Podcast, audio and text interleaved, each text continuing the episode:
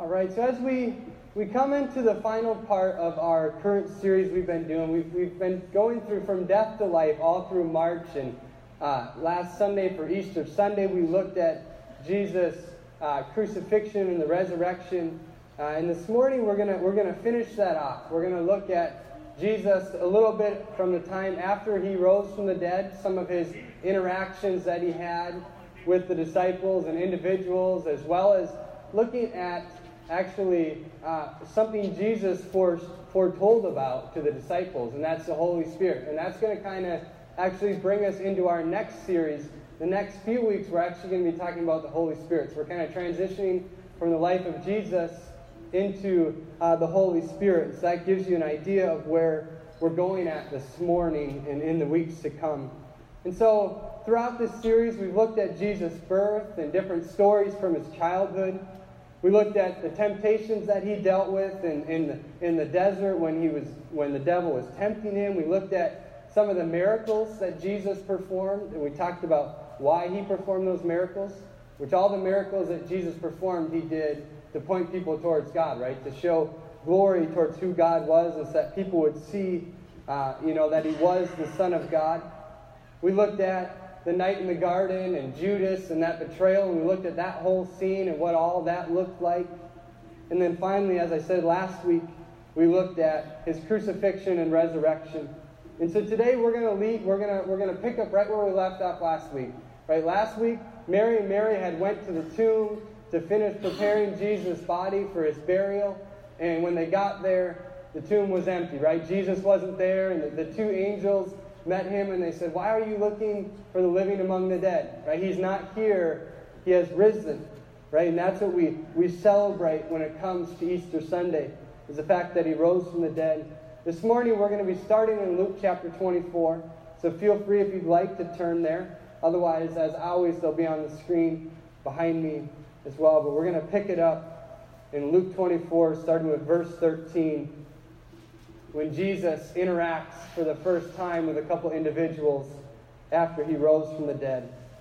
It says, Now that same day, two of them were, were going to a village called Emmaus, about seven miles from Jerusalem.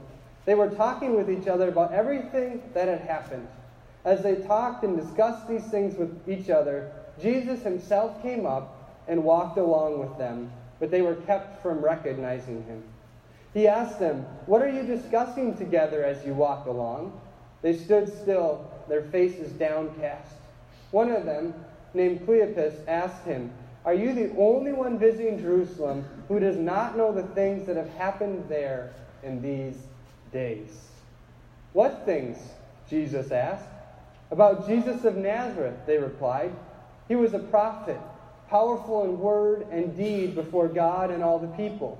The chief priests and our rulers handed him over to be sentenced to death, and they crucified him. But we had hoped that he was the one who was going to redeem Israel. And what is more, it is the third day since all this took place. In addition, some of our women amazed us. They went to the tomb early this morning, but did not find his body. They came and told us that they had seen visions of an angel, of angels, who said he was alive. Then some of the companions went to the tomb and found it just as the women had said, but they did not see Jesus. He said to them, How foolish are you, and how slow to believe all the prophets have spoken. Did not the Messiah have to suffer these things and then enter his glory? He asked. And beginning with Moses and all the prophets, he explained to them what was said in all the scriptures concerning himself. Right? So, so we've got this setting where at this point they know Jesus is raised from the dead, right? The tomb is empty. Mary Mary have gone there. Some of the other disciples have gone there, and they realize the tomb is empty, but nobody knows where Jesus is at this point, right? Nobody has seen him at this point. And all of a sudden, these two men are walking to Emmaus, a village outside of Jerusalem. And they're talking about everything that's happened, right? And it said that they were downcast, that they were, they were looking down because they were just so disappointed in everything that had happened in the last couple days with Jesus' crucifixion because they were hoping that he was going to be the one that was going to finally be the Messiah, the one that was going to redeem Israel. But it had seemed like at this point that wasn't the case anymore. So they're talking about this, and as they're going along in their conversation, Jesus appears, right? All of a sudden, Jesus comes up alongside him, and they don't realize it, right? He, he, he hides it from them that he's Jesus. They don't understand that he's him. And he just kind of allows them to keep talking. Like, what are you guys talking about? And he allows them to share about who Jesus is, or who they thought he was, and, and all the, the events that have taken place. And then he basically comes up to them and he says, But how foolish are you that it's taking you so long to believe what the prophets have said? That the Messiah would have to suffer these things before being able to enter his glory. Right? And then Jesus goes back and he goes all the way back to Moses in the book of Genesis. And he starts explaining to them what all of the Old Testament teaches, what Moses taught, what, what the prophets taught about the Messiah, and all that the Messiah was going to have to endure, and all the prophecies and all the promises that were, were to be a part of the Messiah. And he begins to explain this to them and unfold the story so that they can understand oh, wait, all those things did have to happen. Maybe this is the Messiah. It wasn't actually until Jesus went into the house with these men and broke bread with them that he revealed himself to them. Right? So, right after that passage, if you keep reading on, that Jesus is going to keep going on, and the two gentlemen say, No, why don't you come to our house for the night? The day is coming to a close. Come to our house, be with us, break bread with us, and have fellowship. And so Jesus agrees. He goes to their house. And at that point, when he's there with them, he reveals himself to them. And they realize at this point, they say, Were not our hearts burning within us when he talked to us along the road? So all of a sudden they begin to realize, you know what? There was something inside of us that was burning as soon as Jesus showed up. There was something that changed when that man showed up alongside us on the road. They didn't know what it was, but now looking back, they realize, oh, that's because Jesus was in our presence because Jesus was walking with us. And we, we, we could sense that. And so now he's disappeared from them. He, he's left their house and gone away. And he's heading toward Jerusalem now to go see the disciples. And that's where we're going to continue on. In, in, in the same chapter, if you go down to verse 36, the two men, after Jesus left their house, have now gone to find the disciples. And they said, you guys are never going to believe what happened. Jesus appeared to us. He showed up alongside us on the road and he came to our house and he broke bread with us. And that's where it gets interesting. Starting at verse 36. While they were still talking about this, meaning the two men were, were sharing with the disciples about what had happened, Jesus himself stood among them and said to them, Peace be with you. They were startled and frightened, thinking they saw a ghost. He said to them, Why are you troubled? And why do doubts rise in your minds? Look at my hands and my feet. It is I myself. Touch me and see. A ghost does not have flesh and bones, as you see that I have. When he said this, he showed them his hands and his feet. And while they still did not believe it because of joy and amazement, he asked them, Do you have anything to eat? They gave him a piece of broiled fish, and he took it and ate it in their presence. He said to them, This is what I told you while I was still with you. Everything must be fulfilled that is written about me in the law of Moses, the prophets, and the Psalms. Then he opened their minds so they could understand Scripture. He told them, This is what is written the Messiah will suffer and rise from the dead on the third day, and repentance for the forgiveness of sins will be preached in his name to all nations, beginning at Jerusalem. You are witnesses of these things. I am going uh, to send you what my Father has promised, but stay in the city until you have been clothed with power from on high. Right? So, again, we have the disciples all gathered together in this house, and these two men have come and, are explaining to them their interaction that they had with Jesus. And all of a sudden, Jesus appears in the house. Right? It, it, it doesn't say in Scripture that a door was open.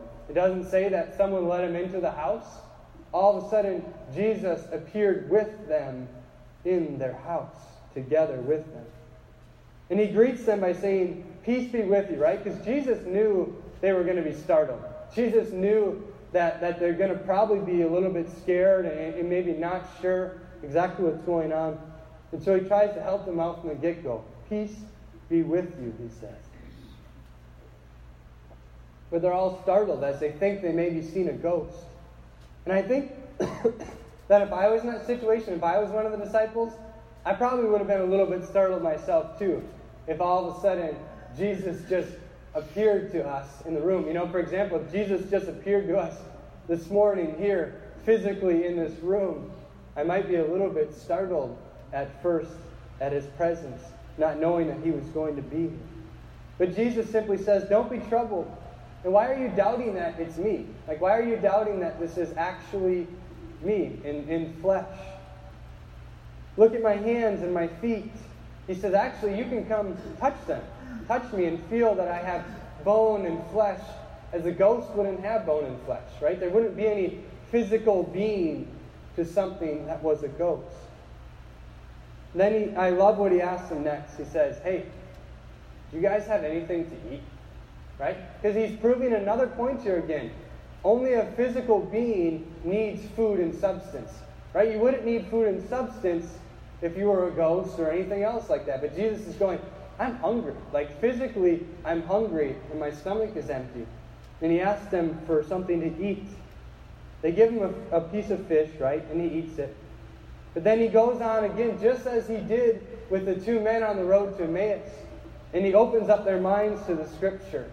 And he talks to them about how this is exactly what was said in Moses and throughout the prophets and in the book of Psalms. It talked about how all these things were going to have to happen in order for the Messiah to come and fulfill his, his role. And he goes on and he says that now it's bringing about repentance for the forgiveness of sins.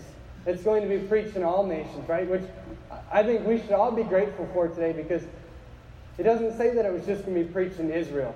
It doesn't say that it was just going to be preached in the Middle East. It said that it's going to be preached to all nations, that all people may be able to hear the gospel message. Right? So as a result of that, today we've heard the message, right? Someone has presented the gospel to us, and many of us have presented the gospel to others, but it's to be preached to all nations, beginning in Jerusalem and then moving outward. The disciples, it goes on, Jesus says, and you guys are witnesses of this. You're a witness. You've seen all that I have taught and all that, all that I have showed you. He says, but at this point now, I'm going to leave you I need you to stay here in the city gathered together until you have been clothed with power from on high. And we're going to get to that in just a moment, that phrase of what does it mean to be clothed with power from on high? But at this point, Jesus, he takes the disciples outside and he gives them one final blessing before he's going to go. Right? Before Jesus ascends back up into heaven, he gives them one final blessing. Scripture says that as Jesus lifted his hands to bless the disciples, he was taken up into heaven. Right? So Jesus, he blesses the disciples, encourages them, tries to leave them on a good note, and then he goes back to the Father in heaven. And the disciples did just as Jesus asked them to. They returned to Jerusalem, in the house in Jerusalem and, and remained there together until they were clothed with power from on high. So, what is what does that mean? What does it mean to be clothed with power from on high? What does that phrase mean? Well, Jesus was foretelling the disciples of how God is going to send them an advocate, a helper, in the form of the Holy Spirit to be with them once he goes back to the Father in heaven. Right? So if you'd like to, we're going to be looking now at John chapters 14, 15, and 16. So if you'd like to turn there, you can at this time. We'll start in chapter 14 and work our way from there.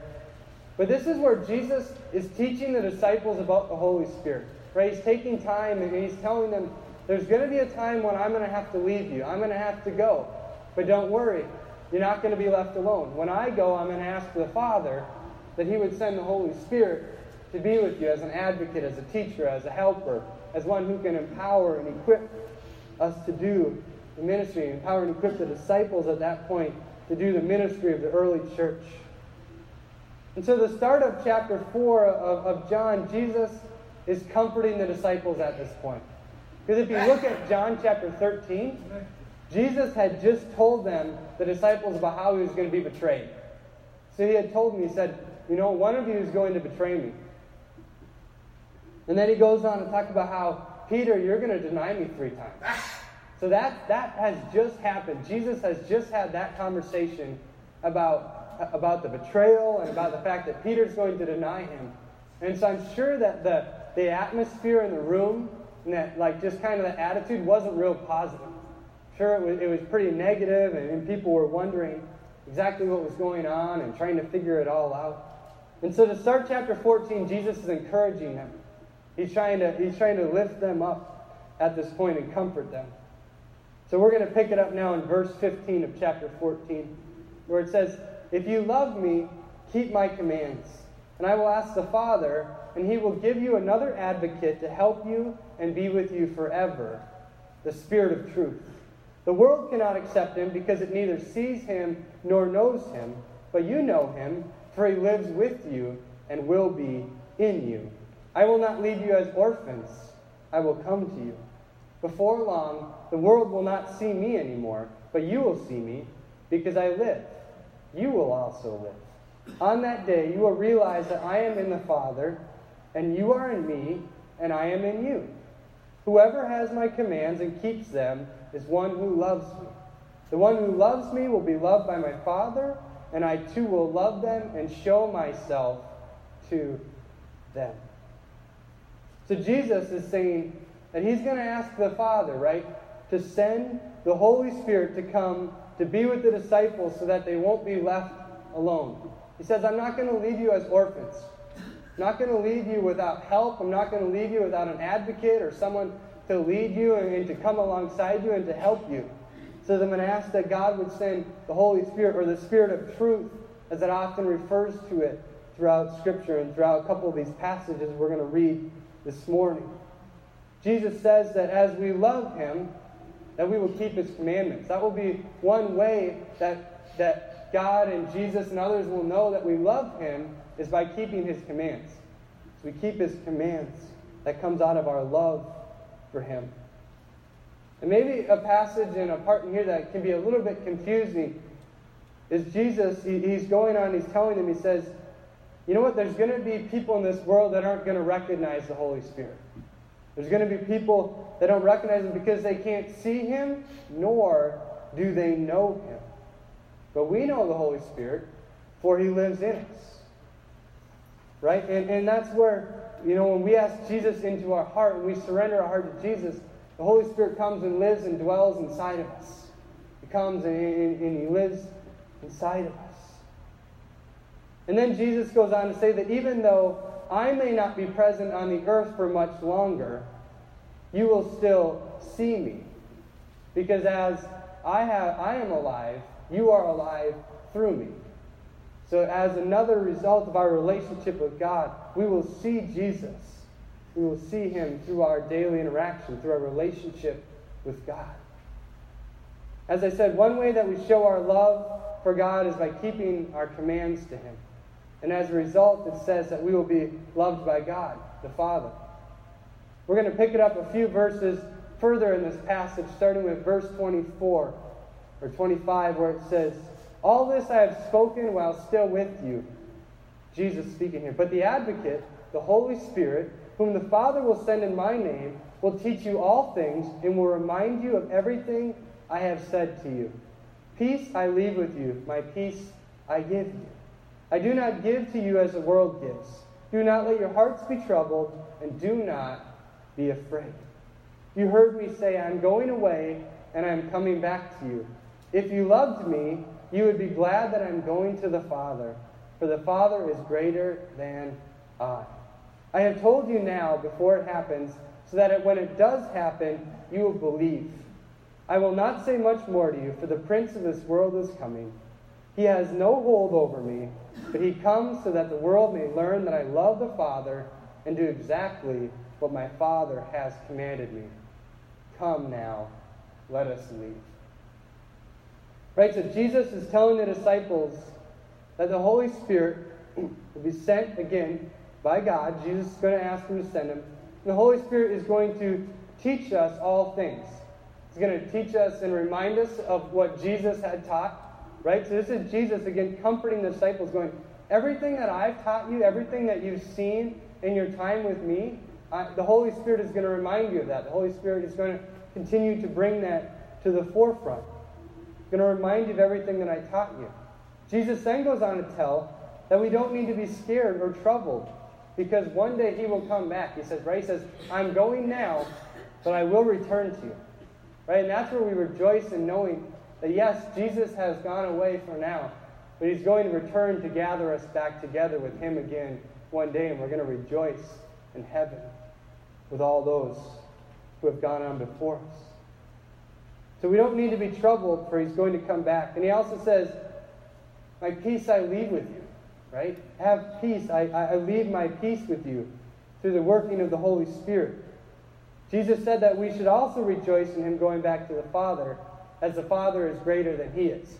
Right? So Jesus is saying, you guys, you guys might think that, that what you've experienced with me has been great, but God is even greater than I am. And the things that are going to come through the Holy Spirit are going to be wonderful. They're going to be great. So not only will the Holy Spirit come as a helper, an advocate, a teacher, one who brings peace, Holy Spirit's going to come as an equiper, an enabler, one who empowers, one who gives gifts. And we're going to talk about that in the weeks to come, the gifts of the Spirit and, and the working of the Spirit and how that applies to us today in our culture and our setting and the role that the Holy Spirit plays in our lives and should be playing in our lives and in our church as a body, as a community. But also it says the Holy Spirit comes to testify about who Jesus is. It says the Holy Spirit will come to testify of who Jesus is. And we'll, we'll touch on that a little bit later of how that applies to us. What does that mean to us if the Holy Spirit testifies of who Jesus is? What does that mean for us? We're going to pick it up in John 15 at verse 26. It says, When the advocate comes, whom I will send to you from the Father, the Spirit of truth who goes out from the Father, he will testify about me. And you must also, you also must testify, for you have been with me from the beginning. Right? So again, this is Jesus going on to reassure the disciples more that the Holy Spirit is going to come to testify to who He is. He's already told them that, but He's reassuring them, telling them again. He's repeating these things over and over again, hoping that the disciples are really going to grab it, that it's going to sink in, that they're going to grasp it, and it's going to make sense. But Jesus doesn't just leave it there. He doesn't just say the Holy Spirit is going to be a witness of who Jesus is. He goes on to say that as disciples, that you are going to be a witness of who I am for you've been with me from the beginning. You've seen and heard all the teachings. I've shared with you all that I've been able to share about who I am, about who God is, and about the Holy Spirit that's going to come. And so you will be a test you will testify on my behalf as well. So as I said, how does that apply to us today then? Right? It, it, Jesus is telling the holy or the, the disciples that they are to be a witness to testify of who Jesus is. How does that apply to us? Well, we might sit here this morning and go, you know what? We're not the, we're not the 11 disciples at that point that, that Jesus was speaking to. But I believe that as believers, as one who followed Christ, we are to constantly come alongside the Holy Spirit and testify to who God is now. Right? It's our job now, today, as followers of Christ, to pick up where the disciples left off. To testify to who Jesus is, to share with the world who Jesus is, what he's done for us, what he's doing for us, as he sits on the right hand of the Father and he intercedes on our behalf for us. So maybe you're wondering why Jesus had to leave and go back into heaven to the right hand of the Father. Well, if we look in John chapter 16, one chapter later, starting at verse 7, and answers that exact question. It says, But very truly I tell you, it is for your good that I am going away. Unless I go away, the advocate will not come to you. But if I go, I will send him to you. When he comes, he will prove the world to be wrong about sin and righteousness and judgment. About sin, because people do not believe in me. About righteousness, because I am going to the Father, where you can see me no longer. And about judgment, because the prince of this world now stands condemned. I have much more to say to you, more than you can now bear. But when he, the Spirit of truth, comes, he will guide you to all truth. He will not speak on his own, he will speak only what he hears, and he will tell you what is yet to come. Continuing on, says, He will glorify me because it is from me that he will receive what he will make known to you. All that belongs to the Father is mine. That is why I said, The Spirit will receive from me what he will make known to you. Right? So maybe that, that passage is a little bit confusing because it's talking about he will do this because me, because I've said this, and, and it can be a little bit confusing, and I'm going to explain that in just a moment.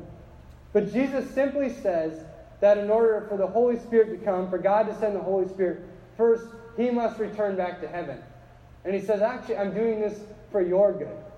I'm doing this for your good so that the Holy Spirit can come and continue to work in your lives. For he must go, the Holy Spirit come. When the Holy Spirit comes, it says that he will convict the world of sin, righteousness, and judgment. The Holy Spirit will come and, and will convict the world. It will help us, the world, to understand what sin is, righteousness, and judgment. For many have had a hard time understanding what sin is, it says, because they don't believe in Jesus. So if someone doesn't believe in Jesus, why would they believe that they're sinning? Why would they believe they're separating themselves from God if they don't even believe in who Jesus is in the first place? But the Holy Spirit comes and the Holy Spirit draws us onto God. The Holy Spirit uh, brings us to God helps us to see sin in our lives, helps us to understand who Jesus is. It said that others had a hard time with righteousness because Jesus was no longer here on earth. Right? It says that they had a hard time. Well, if I can't see him and, and Jesus isn't here on earth and walking with us anymore, you know, it, they had a hard time with righteousness. They had a hard time believing that God, that Jesus was who he said he was, as the Son of God. And it said, while others still had a tough time with judgment, because now the prince of the world had been condemned and found guilty. Right? So they're going, well, if he was found guilty and condemned of these things, what, what kind of judge is he? Who, who is he to judge us? For he's been condemned himself. But Jesus goes on to reassure the disciples that the Holy Spirit will guide them to understand all truth. Right? So that's that's one of the things that I love about the Holy Spirit is, you know, we have those times where we don't know what to do. You know, or we just feel like we're, we're stuck with a question or a situation and we're going, I have no idea what to do. We pray and we ask the Holy Spirit.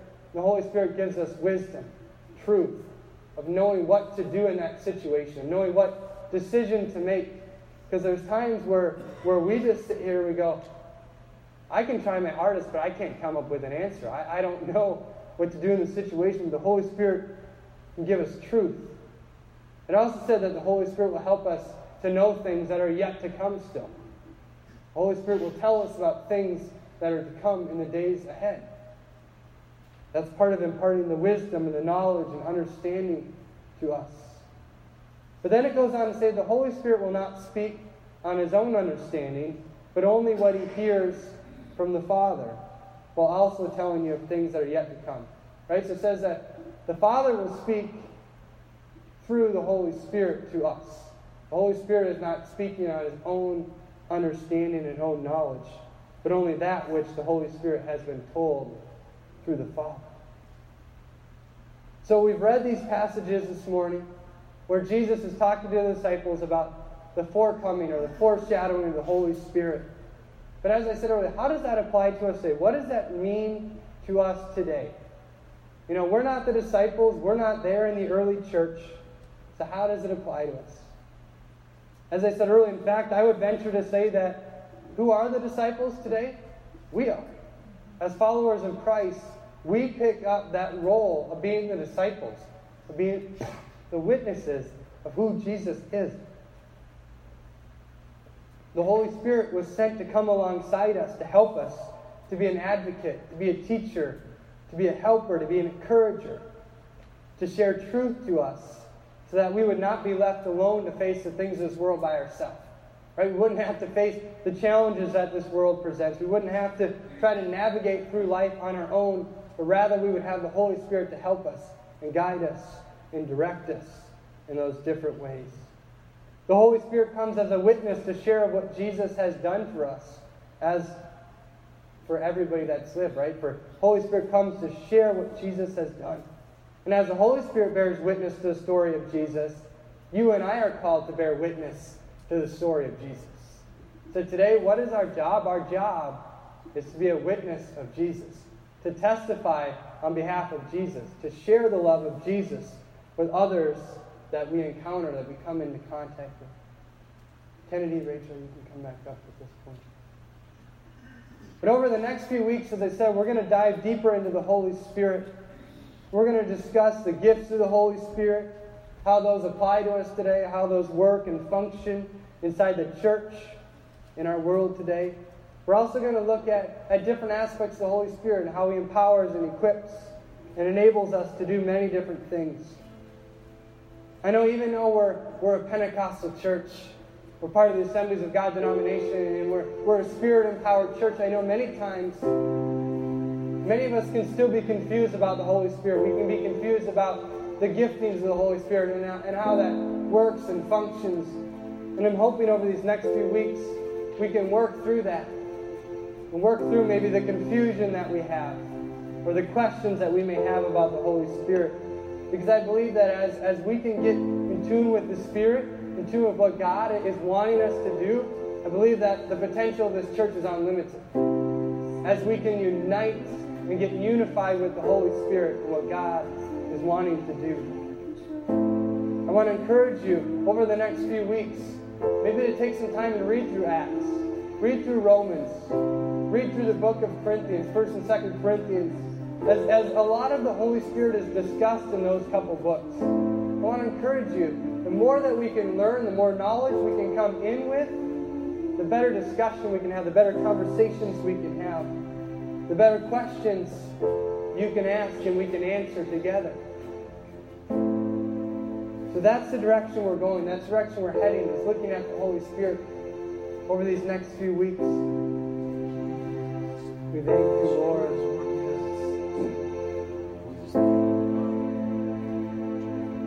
Your presence. Father, we thank you that where two or three are gathered, there you are also. God, we thank you for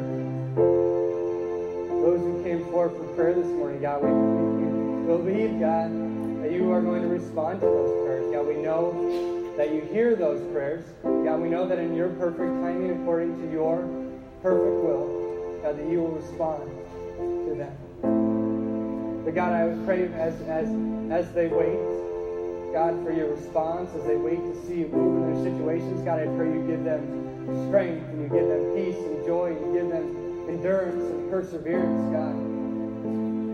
Father, for some of these prayers they have, may have been praying for years and years and a long time. God, I pray that they would not become discouraged, that they would not quit praying, that they would not quit calling out to you. Trust and believe, God, that you're moving in their situations. God, I pray this morning that as we've looked to your word, God, that it would just sink deep into our heart. God, that we would continue to, to ponder on your word, ponder upon the truth of it. God, and to know exactly what it is that you want from us today, to be a witness, to testify of who you are. Seek the Holy Spirit and allow the Holy Spirit to work and move in and through our lives. As our teacher, our advocate, our helper, one who brings peace. Father, we thank you for the Holy Spirit, that we're not alone, that you didn't leave us as orphans. Jesus, we just, we need you. We desperately need you. Father, we thank you that you're always there. And no matter where we may wander, no matter where we may go, you are there with us. The second we turn, you're there. Father, I pray now as we go out, God, you would use us in mighty and powerful ways. Father, I pray for divine appointments.